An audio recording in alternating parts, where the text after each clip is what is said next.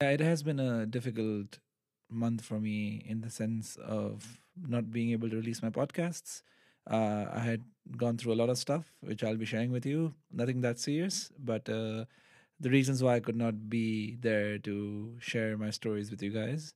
So I have a number of episodes lined up. I'm gonna try to release them together or in a short break so that you guys can be up to date with what I've been going through. But uh, for now, let's dive into the first story, which was my first ever corporate retreat here in the Netherlands.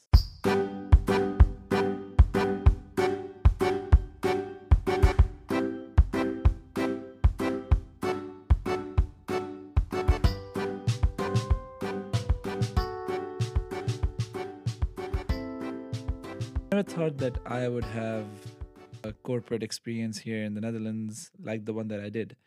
Now, uh, we've discussed this before a lot of times. I am from Pakistan, so I have relatively different expectations from what a corporate retreat or a corporate atmosphere looks like.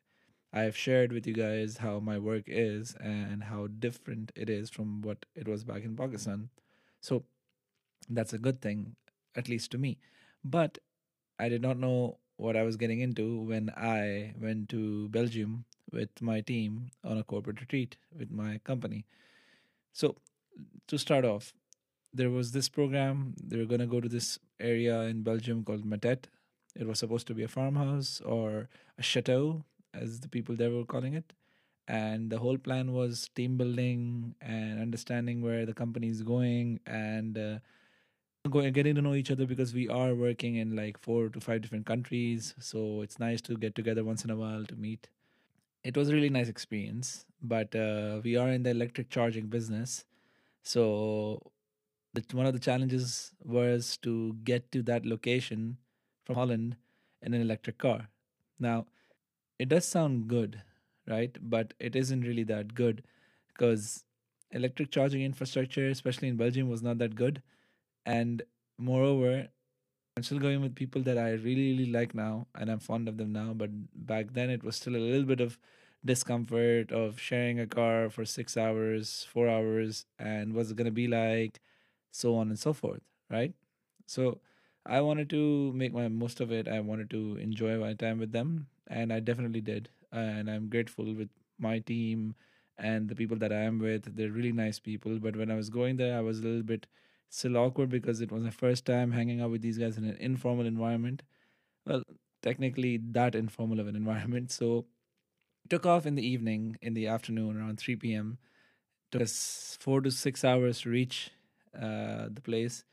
We were in a Tesla, so we had to stop at a Tesla supercharger. 20 minutes, just walked around the block because the stupid supercharger was not near any superstore or any restaurant, not restaurant, but like cheap eatery kind of place that you can just go have some snacks. No, it was in the middle of a hotel, a five star hotel.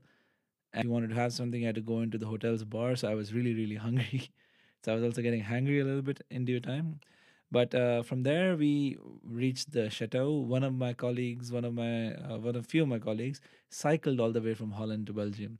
Now that's impressive. They took eight hours and 140 kilometers or 150 kilometers. They cycled, and I really wanted to do that, uh, but I couldn't do that for two reasons. Once, I probably would have died because I'm not that fit. But secondly, I did not have a race bike either. so my colleagues didn't ask me because they said we knew that you didn't have a race bike. We didn't know that you would have a race bike, and we also didn't know that you want to do it. I said, You're right on both parts. I really do want to do it, but I know I can't. But maybe next year. So I'm really looking forward to next year now because I really need to get myself ready to cycle at least 100 kilometers. It is going to be really interesting. But yeah, so uh, I we were in the chateau uh, the first night when we reached. Everyone was just really tired with the driving and everything, so it was just chilling, drinking, talking. Now I'm not a drinker, and I don't mind people drinking. I've lived in Turkey. A lot of my friends drink. A lot of my colleagues drink, and I'm good and well. But I was thoroughly, thoroughly impressed by the amount that these Dutch people drank. You know, it was pretty, pretty interesting to me.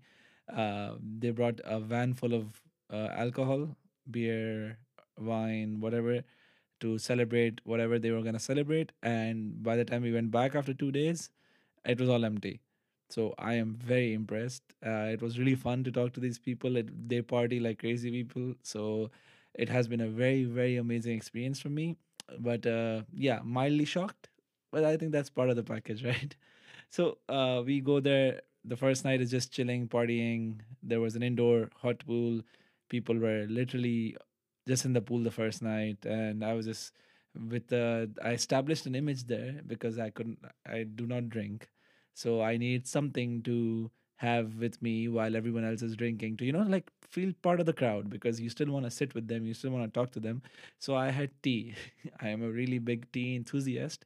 I love my green tea. So there were there was a kitchen and there was a big uh, uh, i don't know what you call it in english but in urdu or whatever the in other in our language it's called thermos uh, that hot that bottle that can keep your water or tea or whatever warm inside for a few hours right so I fill it up with water to the brim, close it up, and in my glass I had the green tea bag, and I was reusing it like three, four times, and I was just constantly carrying around that bottle and the cup, and I was just filling it up, drinking tea, talking to people.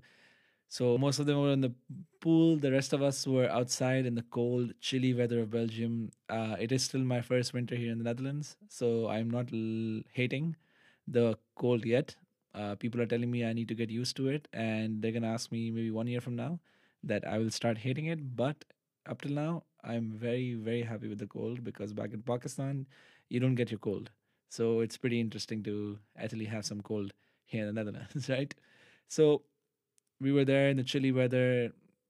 Everyone's just enjoying, chilling, drinking, smoking, and I'm drinking my tea. We're having a good bonding session, talking to each other, understanding where we're from. We have people from the UK, we have people from Belgium, we have people from Holland. I am from Pakistan, some people from Colombia. So it was a really good team building exercise. But that was just the first night. Second night, we had to do this amazing rally, amazing rally in which uh, we were playing. Uh, I don't know what you call uh, but if this if it's a real name or not, but it was uh, it was a rally race without technology. So we had to follow the old good old days of the compass and following directions on a map or on a note given to us by someone.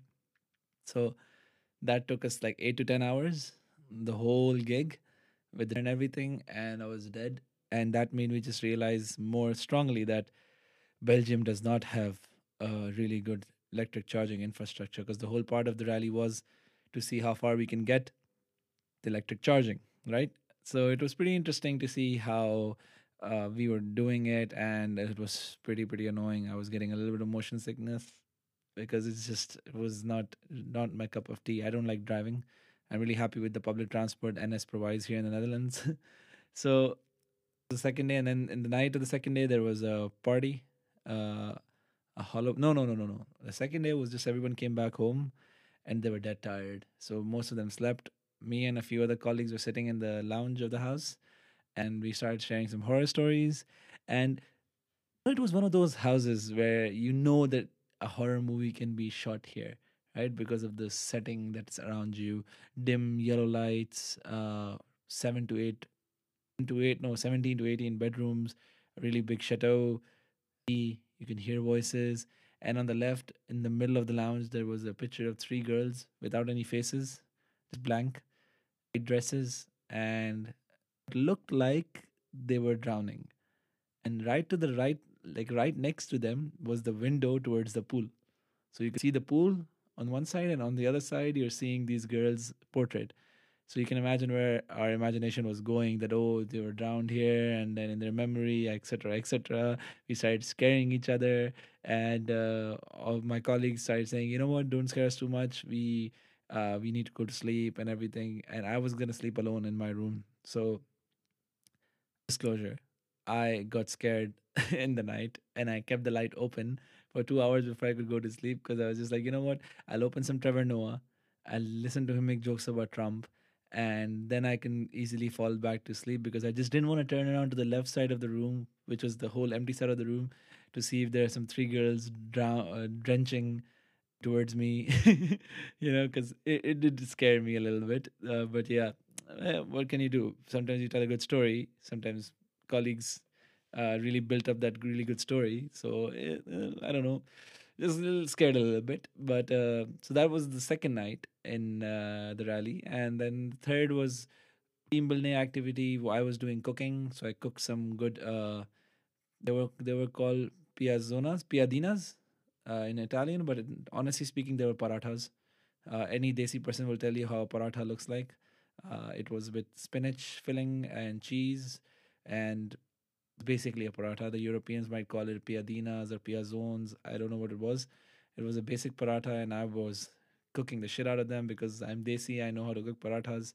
They had a little less oil than I wanted to because in our culture back home, you drench the paratha in oil, or else it's not called a paratha, it's called a roti.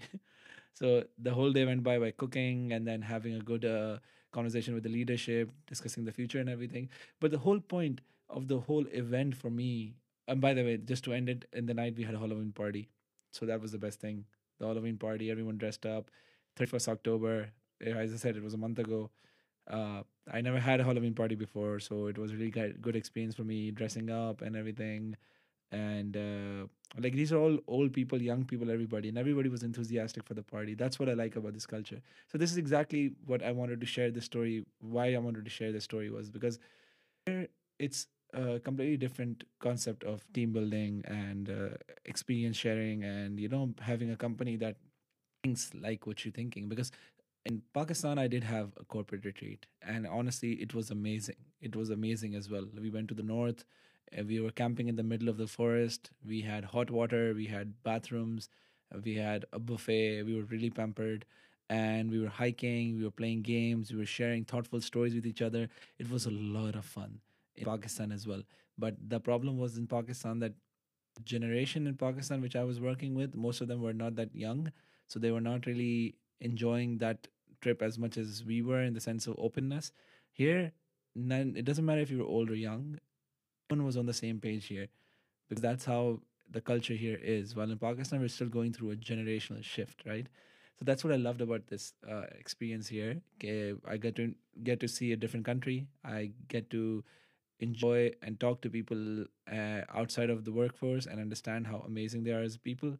And I also get to see how the Dutch people party. And my God, they party really well. So it has been such a wonderful experience for me. And now when I go back to work, I remember all those good memories of what I've been through and how it has molded me to be become a better worker as well. Because I like to work in the place, but now knowing that they these people are the people behind the you know outside of the office without the suits, without the laptops, without the you know the office jargon these are people with amazing lives and amazing stories that they want to share. And uh, just it's it was it was a wonderful experience for me. And i wanted to share that experience with you hoping that i might have not experienced uh, explained it that well but i really hope i did it some justice by explaining to you guys how my first ever corporate trip here in the netherlands was like. Thank you so much for listening. I'll talk to you next time. By the way if you have any questions or anything, uh, please send me a message on Instagram at I am Desi Dutch. And if you have any suggestions as well, if you think I should be talking about something else, anything would be nice for me to know. Uh, thank you so much uh, for taking out time to listen to me. And uh, I guess I'll see you in the next episode.